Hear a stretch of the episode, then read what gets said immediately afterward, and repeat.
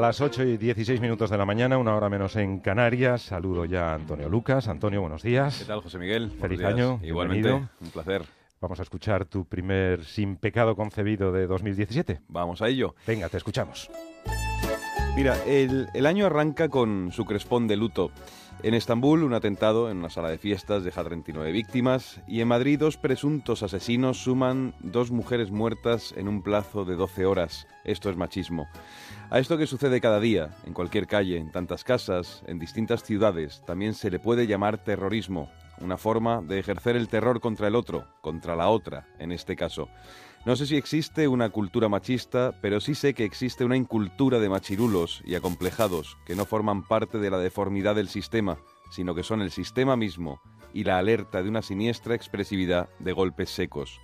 El asesino es un débil social, como adivinó Voltaire, y el machismo se manifiesta de muchos modos, con la risa lobuna ante chistes putañeros que desatan la ovación de algunos salvajes, con el aplauso de la manada ante el acoso verbal o físico a una mujer en cualquier rincón, con el desfogue turbio de los cretinos que se cruzan vídeos de sus propias hazañas sexuales, pero también con la indolencia del escéptico, con la complicidad del pasivo, con el disimulo de los que amenazan pensando que de palabra no se dejan cicatrices.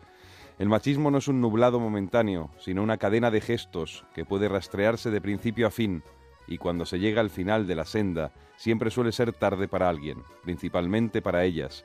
No hay gestos aislados en el machismo, los más ínfimos tics tienen su, eh, su, sitio propio en el basurero mental y emocional de los que desalojan frustraciones propinando un empujón, o con el cuchillo como argumento, o con el disparo a bocajarro. No es tan distinto a lo de Estambul. Esta es también una forma de terrorismo gota a gota. Convendría pensarlo así. Ya no hay más que un género, el humano. La mujer hace mucho que dejó de ser el apéndice doméstico del hombre. Estos crímenes contra mujeres y contra los hijos de esas mujeres, que es la forma más eficaz, de matarlas muy despacio, vienen propulsados por el odio incalculable que se gesta en los criminales, por la idea de que el novio es dueño de la novia, y así sucesivamente. Eso se incuba en casa, en el colegio, en el parque con los colegas, se hereda o se contagia, y luego salen racimos de machistas, y vuelta a empezar. Es fascismo de género, un asunto de Estado. Vivir así es vivir con retraso.